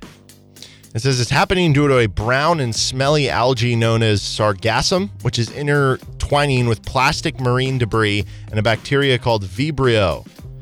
FAU, I would imagine, is it Florida Atlantic University? Isn't that FAU? Yeah, it is. FAU describes the latter as the dominant cause of death in humans from the marine environment. Wow. So that's not good. Yeah, I'm going to continue to avoid the marine environment. Okay. You've only furthered my position of I'm going to stick on land. Okay, that's totally fine. Uh, next one. Stock is up on you no longer being as happy, though. What? Why not? Well, you you mentioned that uh, Sam McDowell wrote an article about the Chiefs losing all these expected points, and unfortunately for you, um, Dave Toub said to local media that the Chiefs won't be taking advantage of the new kick return kick return rule too often, and they want to stay aggressive. Why? You have Mahomes. you have the greatest offense of all time. Listen, my whole stance on this is if you have a terrible offense, return as many kicks as you want. They suck anyways. Yeah. So maybe if you get more yards, that's fine. If you have an elite offense, there's no reason, zero reason, to take any risk. Because you don't need to gain the extra yards because your offense is so good. All you're doing is setting yourself further back. Okay? I'm, I'm, I'm serious. Every time you see a kickoff return, they get tackled before the 25. Every time. Every time. And part the of teams the- haven't had a kickoff return for touchdowns since the Civil War. Part of the quote from Dave Toub was talking about you can't return a kick for a touchdown if you don't return the kick. Well, the They- Chiefs You don't need to return the kick for a touchdown. they also haven't had a kick return touchdown since week 7 of 2020. the Civil War. So now you are no longer happy. Even the despite that American rule happening, Revolution. it won't really matter. Uh, this is another reason you won't be as happy anymore. The Cheez It Bowl is no more. What? They got rid of the Cheez It Bowl? It is now the Pop Tarts Bowl. Oh, that Do that you like Pop Tarts? That is devastating. Um, Pop Tarts are fine. I don't really. I, I never really ate them a lot when I was a kid, though. To be quite honest, I just I don't know. I haven't had a Pop Tart in a while. It's probably been a couple years. know, you- I do like Pop I like the s'mores Pop Tarts. Put them in the toaster. S'mores are up. good. Yeah, there's. It's funny. The There's certain brown Pop Tarts. sugar ones. I think there's certain Pop Tarts that are better cold versus better warm. I would agree with that. Like I think I think you're right. But The- see, like I didn't like the strawberry ones, and like they have like I think the fruit ones are better cold. they have like the um they're like the cake sprinkle ones. Yeah, I I've didn't never like had that those. one. I They have didn't like, like a cookies those. and cream one. That was a I little didn't like too that much. one either. I, Yeah, I I, think- mainly stuck with the s'mores and S'mores, the cinnamon brown, brown sugar. Those are the two, top two. For me, by I far. love the blueberry. I do like the strawberry. Those would be my top four in, in somewhere. Although I think there was like an apple one that I remember being. But pretty this good. is don't know. this to circle back. This is Yes. devastating. I mean, this is soul crushing news. No more Cheez It Bowl. Like what? So we This said is- last then- you know year. what? You know what else this means? What? No more ads where the guy's like, "I woke up feeling the cheesiest, coach." Say goodbye to that. Yeah. Well, uh, you know what? Last year we, we said that if the if the KU would make the Cheez It Bowl, we would eat Oh. Cheez Its for a meal for a whole day or, or Yes. for a whole week or something like Yes. that. Would you dare do that with Pop Tarts? I think you might die. It's all the sugar in it. yeah, like, like I felt pretty confident that whatever damage you might do Uh-huh. by eating Cheez-Its for a week, you, you could could be undone. Mm-hmm. I don't know if that's the case with Pop Tarts. Like you might Yeah. you might develop diabetes or something from eating them for an entire week. Yeah, that might not go go super well. So it's now the Pop Tarts Bowl, but I do appreciate that. But here's the good news for you, Nick. Okay, yeah. Um, and on a positive. I guess yeah. Going going back to the positive side here, there will still be a Cheez It related bowl. Um, okay. If you remember the Yeah, why can't the Cheez It Bowl just buy a different bowl? well, they have the Cheez It Citrus Bowl now. That's stupid. So it's not the Cheez It Bowl. It's just like the Cheez It. I guess they're splitting it with citrus all around the world. What what what, what even is that? What does that mean? I don't Citrus? know. What is that? We do have the Cheez It and the pot. It's just different. It's different. Uh, which, by the way, the history on the now Pop Tarts Bowl is pretty crazy. Uh, listen to all these names that it has gone through. It started as the Blockbuster Bowl. Oh, that's, a great to begin with. Yeah. Then it became the CarQuest Bowl, Okay. which I don't know if that's like. Yeah, you like probably a car place. I don't know. Buy cars. Well, I don't know if that's a car place you buy cars or if that's like MapQuest. Did you ever have to use MapQuest? As I a know kid? what MapQuest is. Okay, you at least know what it is. Um, Dude, I'm only three years younger than you. well, I don't Or know. Four MapQuest years younger had, than a, you. had a quick fall off. You know what I mean? Like, I pretty quickly went from using MapQuest to get places when I was like first starting driving to maybe I never a few used it to years. get places. But yeah, see, like my parents would that's what I'm like. saying. It was a quick drop. my parents would use MapQuest, and then they would be like, they would print it off, and they'd be Yeah. like, "Go grab the MapQuest from Yes, the printer." exactly, exactly. So that was the thing. So I don't know if it's like that or what. Then it became the MicronPC.com Bowl. Okay. Which I don't even know what Micron. Uh, they, I don't know. Yeah, then talk the, about a uh, hard fall. Yeah, then visit Florida Tangerine Bowl. So it's like, please visit. I guess it's Lame. sponsored by the entire state. Lame. Then the uh, Mazda Tangerine Bowl. So Mazda, the car car Yeah, company. my first car was a Mazda. Yep. Love Mazdas. uh, Champs Sports Bowl, which I believe Champs Sports is That's a around. restaurant. No, no, no, no, no. Is It's it a, it's like an apparel. It's like a. What am I thinking of? It's like an apparel place. Champ Sports. Okay, They so it's like shoes, Dick's Sporting think. Goods and yeah, stuff. Well, not. Oh, I'm thinking of there's a, there's a place called Champs, but it's with two P's. No, no, no. It's a- Champ it's a Sports, sports like bar. a no. Champ Sports is like an apparel. Like oh, hey, the headquarters is in Wichita for the Champs Sports Bar. Oh, really? Well, with two P's, so Champs, Champs. I didn't know that. Uh, no, then- Champ Sports is like an apparel. Okay, and then it became the Russell Athletic Bowl, which is a different apparel Okay. company. lame. I wonder if Russell Athletic just bought out Champs because it's the same logo on the Oh, thing. I don't know. Um, and then it became the Camping World Bowl, and then the Cheez It Bowl, and now the Pop Tarts Bowl. That is that is quite the arc. Yeah. Honestly, like you could you could teach a whole history class on that right there. Yeah, we should go to KU and see if we can uh, become pre- professors of just uh, bowl game history. It'd be great, but not actually like what happened in the bowl games. Just like yes, like what they- they're yes, sponsored yes. by. What, well, what I'm saying is like that that arc. You could like teach history off that. You could be like, Why hey, did it happen? Blockbuster. You know, what happened No. to these companies? Exactly. Right. No, that's what I'm saying. That's what I'm saying. It'd be like the the, the evolution of the modern company, but Yeah. in terms of a bowl game. Okay, uh, stock is up on Cal State Northridge being the June transfer portal kings. So this was uh, as of I forget if this was yesterday or Wednesday. You know, this this was as of yesterday. College basketball Division One programs with the most available scholarships, and I mean, there's some schools that are pretty notable that have like even four scholarships open, like. Uh? Michigan, yeah, Texas. They Wow. still both have four scholarships. Notre Dame has four scholarships open. So, like the Howard, they have the work to do. powerhouse of Howard. Yeah, Howard are trying to get back to the NCAA tournament. Then you have uh, there's three different schools with five. Then you have two schools who have six. Prairie View A&M still has seven openings. Cal State Northridge has eight scholarship availables. Okay, this this is a red flag to me. Because Nobody doesn't- wants to go Yeah, there. doesn't that mean that you suck if you have this many scholarship availabilities open right now? Yeah, is there any way you can twist this to be like, no, we Yeah. were just waiting because everybody's going to be full on scholarships and we'll have like imagine a world where CSUN was like, what if Grant Nelson has nowhere else to go? He's just like he has to come here. That's but like you're betting on so much. You know what I mean? Like it's just it just it's not plausible. It's not plausible. Yeah, I don't I'm trying to think of a way to positively spin this. I mean, to me this is just bad. It just says that your program is bad and that, you know. Now, I guess I don't know anything about Cal State Northridge. So what if Cal State Northridge just had like 8 seniors? Maybe it has nothing to do with them being they just they had a, a, a bunch of seniors. I mean that's that's fair, Is but that like, possible? Why, where have they been over the last two years trying to recruit this recruiting class for high school kids, and over the last two months recruiting the transfer portal? To not have this happen? Yes, I don't know. Well, maybe uh, are they in between coaches? Maybe maybe I they have do different not know. coaches. Because Um, like, think about it. Like, let's say you you your coach resigns or retires or whatever in like April or May.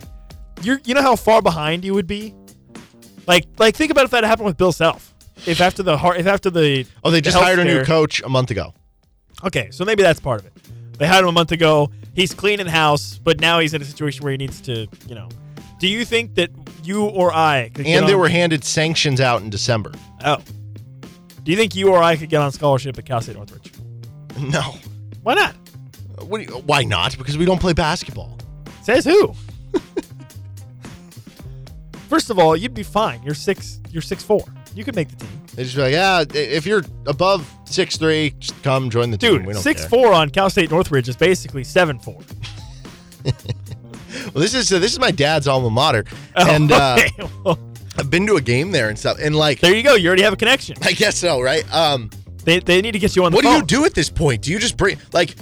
I guess they really will get all the I'm remaining you transfers, hold. right? I'm guessing like, and if depending on how many do you openings go still have, JUCO? I mean, there's still probably hundreds of kids in the transfer portal. Yeah, you so you you probably could still get some guys, but it, let's say you still have like even four or five scholarships open by the time of the start of the school year. I think you just have to hold open tryouts. I think you just have to be like, hey, come to the gym after school, after orientation class, and try out for the basketball team. I you have any other choice? No. I mean, what else can you do? Just be like, hey, if you're six foot or taller, and have a, a pulse, come stop by. What if this ends up being a good thing? What if they end up getting transfers that they normally wouldn't get because they're like, ah, I have to go somewhere. Oh, you have playing time. Maybe. Maybe that's possible. I feel like you'd have to be pretty desperate, though. Yeah. I mean, because even if you're a guy that's looking to transfer for playing time, why don't you just go to Coppin State or East Illinois or Nicholls or Alabama State or Arkansas Pine Bluff or St. Louis? Listen, Nicholls actually, they're like a really pretty good program. Okay. So you could go there and be pretty good, I think. All right, last one we got here. Stock is up on the SEC being cowards. Dude, the SEC, they're just a bunch of fraud, coward, clowns, just unbelievably soft. I mean, we need Bill Self to get in there, join whatever conference call their ADs have, and just call them soft over and over and over again. That's what we need. Yeah. Well, okay. So or this is we need happened. to, or I- we uh, need to hide. I- we we I need like to figure out. explain what happened first. We need to figure out whatever Okay. Zoom meeting they have, join it, and just play Bill Self saying soft over and over and over and over again. I appreciate the energy. Let me explain what happened because some people are like, "What they do?" Okay. So Hey, that's true. You haven't even gotten to the story. Yeah. Uh, the SEC has obviously they're adding Texas and Oklahoma. There was a lot of talk of like, what are we going to do? We have 16 teams now. Do we go to four divisions of four? Do we go to two divisions of eight? How do we balance out the schedule? Should we play a nine game schedule? They've been one of the few that's sticking with an eight game schedule, and uh, it's dumb because that allows them to play that uh, an FCS opponent in like week week 10, week 11 of the season. Well, turns out they decided they are going to stay in an eight game schedule, to which I'm not shocked by at all because it's worked out for them and they never get punished for it. Um, and they're also getting rid of divisions. So now they're going to have a 16 team conference without divisions where you're going to play school. I mean, you might not play another school in your own conference at, at your home your field division. for what? No, they don't have divisions. Or They're no, getting no, rid of them. at your home field. Yeah. Yeah, in for It'll- it'll 20 take you- years, it'll for take 30 you years. Five years to do a home and home. Like Right. that. And so I don't know how they're going to do this now. Uh, Greg Sankey, their their commissioner, said the eight game schedule in 2024 will be based on quote fairness and balance, and that traditional rivalries would be a major. Oh, I'm sure it'll be. I'm sure it'll be based on fairness and balance. When Alabama gets to play Mississippi State, Ole Miss, uh, all the crappy teams, and you know who everybody else gets stuck playing, you know, tough schedules. I'm sure. Yeah. Yeah. Um, and so this is this was pointed out by Scott Dochterman, who uh, covers Iowa football for the Athletic. Is he a doctor? No, he's not. He should have. That would have been awesome if his name was Doctor Dochterman. Oh my gosh! Dude. me. he just should. have. Yeah, that, that's unfair. He has to be a doctor. Um, so this is uh, teams playing ten or more Power Five opponents in 2023. This is even before the SC does that. ACC uh, has nine. Um, of 14. Notre Dame's doing it. So if you want to count them to the ACC, it'd be 10. Big 10, 13 of the 14. Big 12, 11 of the 14. That includes Kansas. Pac 12, 10 of the 12. SEC, only two of the 14 are playing 10 or more Power 5 opponents. Yeah, they're just they are softer than soft. I mean, just a bunch of cowardly losers. Okay. Oh, we're we're the football conference. We love to play football. Yeah, against the Citadel. Why don't you play somebody your own size?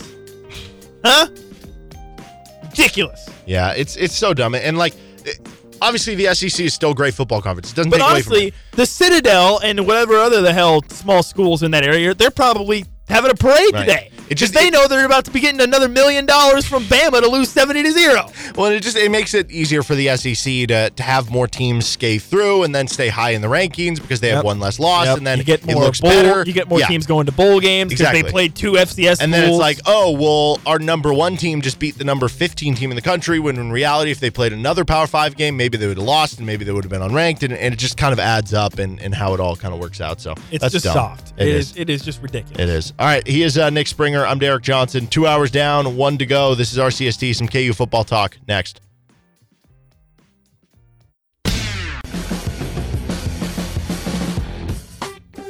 Five o'clock hour. You're listening to Rock Chalk Sports Talk on KLWN. Of course, if you miss anything from any of our shows, whether it was our Cole Aldrich interview earlier today or RCST trivia, you can find it on the Best of RCST podcast, wherever you find any of your podcasts. So we're going to start a series starting today, a little KU football. I, I feel like to me, things really Friday. shift over. Like, okay, so What's up? for me, basketball season starts up in whatever, November. Yeah. And obviously, it's ongoing and it's a split between football and basketball, really from like October through December. Yep. If you're lucky through late December, like it was this past year for with them making a bowl game. Sure. And then basketball season dominates our conversation from January through for sure April, um, for sure March, uh, mostly April, and then basically through May with the offseason talk and stuff. Once we shift over to June, that to me feels like okay, we are getting to like football season close here. And so? then I feel like June through you know till October is basically well, football we are. devotion. I think we're 96 days now from KU football. I feel like it's less than that. Oh, it's less.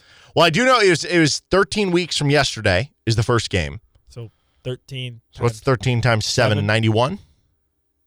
Is that right? I think so. Wow, look at you. Quick math. So that would make today 90 then, right? Because we're one Oh, day okay, past well that. then, yeah. Okay, yeah. It's about 90 days out. 90. Um, 91. So that's when it starts to feel real for me. And then uh, June is usually when I go pick up my like preseason college football magazine. Shout out, by the way, Kevin Flaherty, friend of the show. He wrote the one for KU and Athlon Sports. So if you want to check that out, give that a recommendation. Uh, but we're going to start a series every Friday. We're going to ask a Football Friday question for KU. KU Football Friday. Exactly. And could be hypothetical, could be a fun question, whatever we want to do. Okay. So uh, here's the question for today. John Ewing, uh, who works for BetMGM, he tweeted this out the other day. KU football is the most bet win total to go under at BetMGM. 83% of the bets are on Kansas under six and a half wins. Wow. Does this make you feel better or worse? Okay, so here's the deal. I understand why people are betting under, right? It's KU football. Okay. Now let- let's take a step back from looking at KU football from our perspective and look at it from the perspective of some guy living on the East Coast or West Coast, okay, who loves college football. And he's looking and he's like, man, KU football sucks. Right. They've always Does sucked. one six and seven season Exactly. take away? And maybe, and he'll be like, wait a second. K football's win total is six and a half. And then he'll Google K football and be like, okay, they won six games. They went to a bowl last year, but they suck. They're KU football. Surely they're going to go under. Boom. That's how you get somebody under bets. So I get it. I understand. I'm not upset about it. I don't take offense to it. I get it. Okay. I understand. For anybody who doesn't follow K football very, very closely, the the the knee jerk reaction is to think, well, it's K football. They always suck. So under. Yes. So I get it. I understand. Okay. For me, obviously, I feel differently about it. I'm very optimistic. Love K football. Always been very optimistic. So I, the total is definitely like higher than I thought it was going to be. I figured it would be like five or five and a half. So basically, Vegas has a lot more faith in K football than than I think they do. We'll see. 83% of the bets, like if that number gets dropped to six, I think you'll see a lot more people start taking the over because then Yeah. you'll have the banking. If they do win exactly six, you Yeah. get your money back at least. That's true.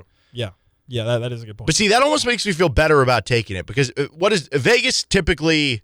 They're trying to get people to bet to wait. They make the most money. They are, and, but Vegas usually wins. And so if a lot of people are betting on the under, one, you might get slightly better odds betting the over, but two, Vegas usually wins, which means over the over the course of time, if you picked with Vegas, which side Vegas is on, you'd probably win slightly more than you would lose. It probably would be pretty close to even, but yeah, you know, so maybe the odds are ever slightly in your favor in that situation. Uh, but I think I think you you kind of nailed it with what that would be. You have people who, you know, the stink of KU football still has not been totally Yes. dispelled. Yeah, like like again, if you're if you're looking From at a from national- perspective, right? If Whereas we're, we're here locally, like, no, there this is a fixed program. If you're right? some dude sitting on his couch in Michigan who just loves college football and is sees KU six and a half, you're betting under. Yeah. You're like, oh, well, they lost, what was it, seven of their last eight games last year, too. True. Like they're trending in the wrong direction. Yeah, that's a good point. Uh, so the way I view it is how do you get to seven wins to, to reasonably, let's go through the schedule because I think there's a couple ways to look at this. There's the way of just looking at it from the broad perspective, forget the schedule. They won six games last year. They have all these starters back. Why would they not win more? Then there's the other way of looking at it, which is that way of saying, well, they lost seven of the last eight, maybe trending the right direction. Like maybe teams started figuring out the the cool schemes and stuff they were doing. Maybe it was a bit of a mirage what they accomplished. Well, let's look at the schedule for uh, this upcoming season. So I want to I want to group some some of these games into different tiers. The first Okay. tier that I have here is you should win this game, barring some weird, weird thing happening that would be an absolute disaster. Basically, you you should win this Okay. game. Missouri can- State and Nevada. Exactly. I was think those say, would be the only two Those are the only there. two. Yes. hundred percent. Okay. Those are the only two where you go in thinking confidently W. Yes. So That's, only two games. And by the Two. way, the over under in Vegas for these win totals, this is this does not include bowl games. So it's just the regular season. Um, so now you have 10 games left. You're at two wins. You need five wins out of your next 10 games. Let's go to the opposite end of the spectrum here on the schedule. Are there any games that you would point to and say it would be very surprising if they won?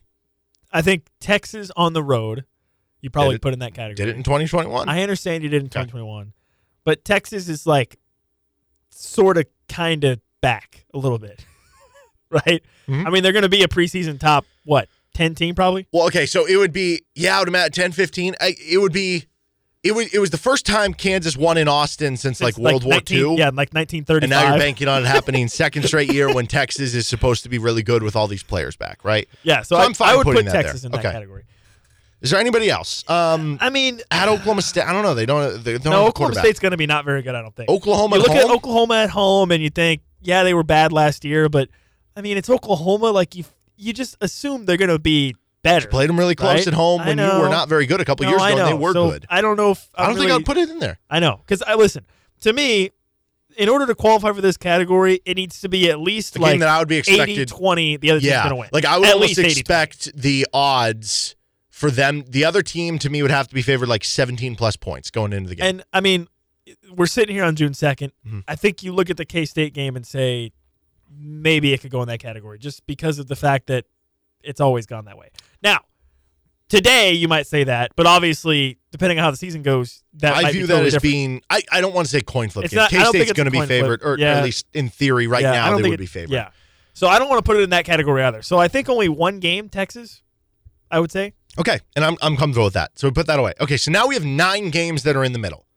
Nine games that, to varying degrees, you know, some of these, some of the nine games, like the the home game against well, I think, Illinois. okay, I think we should split up even further. I think we should Okay. say coin flip games and games that you think KU will probably lose, but they have a chance. Well, I guess this this was going to be my point with this.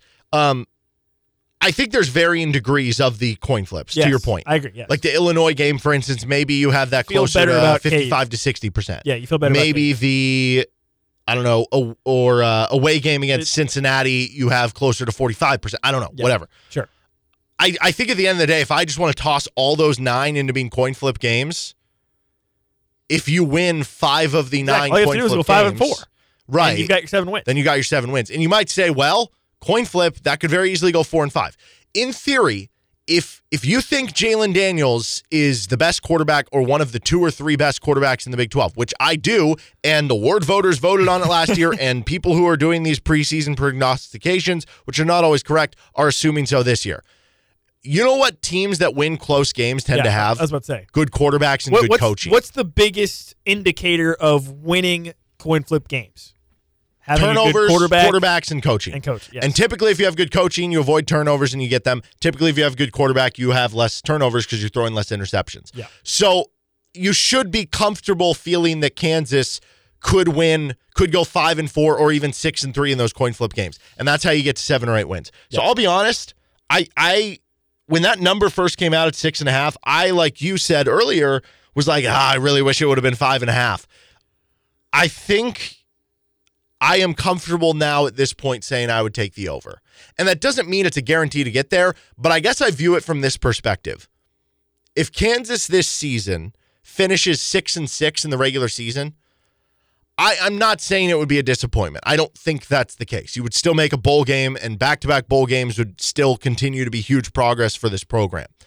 But from where you were, from from going six and six a year ago to returning all these players to having this uber talented quarterback in Jalon Daniels, in addition to a bunch of other you know potential star players. Three of your first five games are at home. Yeah, three of your first five at You got, home. you Like- got Illinois and BYU at home. like it it certainly would feel almost undeserved for you not to at least improve on your win total from a year before. Where you also had Jalon Daniels injured a year before. Yeah, I mean, barring can- that happening. If Jalon Daniels were out ten Oh, yeah. games this year, then like okay, We it. can get more into this over the course of the offseason. But yeah, I mean, I think the general mood of KU fans is you need to be at least six and six this year. At least. Yeah. If you if you go five and seven, that'll be seen probably as a bit of a setback. Right.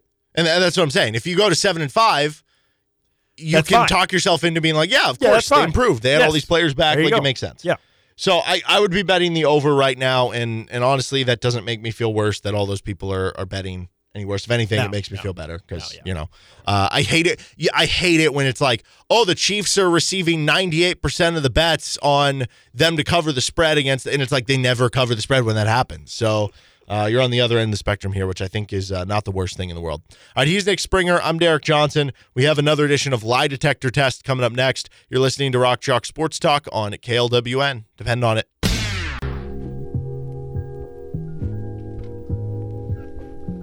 Welcome back in to Rock Chalk Sports Talk on KLWN with Nick Springer. I'm Derek Johnson. We'll be back on Monday for a full show, 3 to 6. Next week, we've got the uh, Rock Chalk Roundball Classic on Thursday, United Way Day of Giving on Wednesday, RCST Trivia Finals on Friday. We've got a Hawk Talk with Dan Fitzgerald on Monday. Busy week. Yep, busy week, even though it's uh, it's June. But then after that Off week, season. we will not be busy. That's for sure. All right, uh, another edition of Lie Detector Test here on Rock Chalk Sports Talk. First up is SEC Commissioner Greg Sankey on if the decision on eight or nine SEC games is money driven. Quote, money follows, it doesn't lead. When all you do is chase money, you make a lot of bad decisions. Dude, are you serious? I can't believe this is a real quote. Yes, money drives everything. What are you? Are you an idiot, Greg? Are you stupid? What's what do you mean? What what country do you live in, Greg? Where are you at? Yes, this is obviously a lie. It money been- drives everything. It would have been funny if somebody immediately retorted after he, he asked that and was like, so then why did you add Oklahoma and Texas? Yeah. Oh, hey, Greg, how much money is your media deal making? oh, a lot? Oh, so it does drive everything? Oh, okay. Good talk. Thanks. Yeah. No, this is yeah, this is clear. This is Bro, this sounds is- like he's trying to like sound is- like a philosopher. This is too. the most bold-faced lie we've ever had on lie detector test. Mm-hmm. I mean, the polygraph is just going nuts. it's going off the chart. Uh, this one from uh, LeBron James. LeBron. Oh yeah, you forgot to say that our lie detector test segment is sponsored by LeBron James. Oh He's yeah, on here all the just time. in general, he is he is on here all the time. Uh, and and there have been some that have been noted. If you haven't seen him before, it's, it's pretty funny. Like he had one where he was like holding the book upside down, like it, it's legitimately from like the skit of a movie. Um, anyway, uh, yeah, or he was like asked about like what his favorite part of the book was or something, and he was just like, ah, you just know the, the whole thing, like something that you would legitimately answer if you have not like like it's, it's just it's funny, it's funny. Uh, but so anyway, LeBron on on his future in the NBA. Quote: I've got a lot to think about just for me personally going forward with the game of basketball. I've got a lot a, a lot to think about. Yeah, I don't really know how to feel about this one because, you know, I I don't necessarily love when great athletes do like these ridiculous farewell tours and whatnot. But at the same time, once you reach a certain level of like superstardom, it actually I kind of end up enjoying it a little bit. Like it's nice to have like some send off. Now it can go over the top pretty quickly though. I will say that. With LeBron, I don't know what he'll choose, how he'll choose to do it. I would think that he would probably do something where he'll be like going into the season, he'll be like, "Hey, this is my final year," and then do it, take the whole year as like kind of a victory lap, whatever. Which I'm fine with. I don't really necessarily have a problem with that. It's not going to be next year, right? I mean, he's not retiring after next year, is he? But I don't know. He just played this year with, but also he was 38. He had a broken foot or whatever was wrong with his foot, and Yeah, he dropped 40 ligament or something. in a game seven. So I don't know. Yeah, I, I think this is. Uh, I mean, I think this is the truth. He's definitely thinking about. It. He's definitely it. thinking about Yeah. it. He's definitely thi- yeah. He, I, I've got a lot to think about. You know, all that. I, I agree with that. I don't think he's going to retire. It- Yeah. there were reports from like Brian Windhorst and stuff that his ultimate goal is to play with his son. Yeah. His son's So in I guess if you year. wanted to do some mental gymnastics into this is actually a he's going to play two more years. Yeah, I guess if you wanted to mental gymnastics yourself into saying this is a lie, you could say, well, it's a lie because we already know he's going to be playing for two more years. Yeah, exactly. LeBron James. And also, I'm, James. I'm pretty sure the uh, isn't the All Star game in in 2025. Um, it's in uh, is it in LA or something? No, I don't know. I don't know. Anyway, it doesn't matter. Okay. Um, but yeah, man, I, I think what this is to me more so than anything is LeBron's trying to make sure the Laker like he's basically this is a way for him to be like yeah, I mean, he can be like, Lakers, listen, if you don't get a better team Yes, around me, I'm I'm, done." just going to retire. Exactly. And then you're and gonna I'll be- come back in a year Yeah. when my son's able to play. you're gonna be I guess that is possible. Would that shock you if he was if Just he was like a year off. He's like, hey, I'm going to take a year off because there have a, been a lot body. of things he's done similar to Michael Jordan. Yeah. Like he's doing this documentary thing now, right? Where he was like, I'm going to do the Michael Jordan thing, take a year off, then I'll play when my, my son But comes in. could- I but- can rest my body. That's that's how he the thing with it. LeBron is LeBron could easily publicly just be like, "This is like to get my body right, to get Right. my mind right, like to make sure that I'm still in playing shape." Whereas like behind closed doors, he could be like, "Lakers, Yeah. if you don't stop screwing around and give me a decent team, I'm Okay, done." Honest question with because we see this happen in the NFL. Like veterans might sit out the first eight weeks of the season and then sign with the team midway through the year. What would stop LeBron with with load management? It's basically the same thing. What would stop LeBron from just being like, "Hey, I'm going to sit out," and then after three months of the season, there's 30 games to go or 40 games to go, and he's like, "Okay, now I'll play," and then he'll be rested for the playoffs. I would say I don't know. More power to you, LeBron. Okay. But the problem is he kind of does that now. That's but true. the- it- guess what happens? His teams get like a seven seed Yeah. because they suck. Yeah, that's true. No, I don't, I don't think he's retiring though. So I think a bit of a lie. Uh, this one from Jahmyr Gibbs, who was a first round draft pick, the Alabama slash Georgia Tech running back, got taken in the top 15 by the Detroit Lions.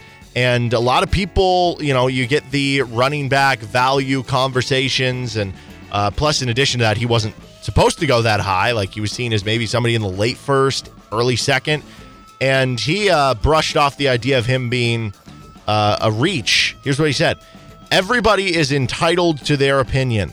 I really don't care. Okay. I think you can look at this from two ways.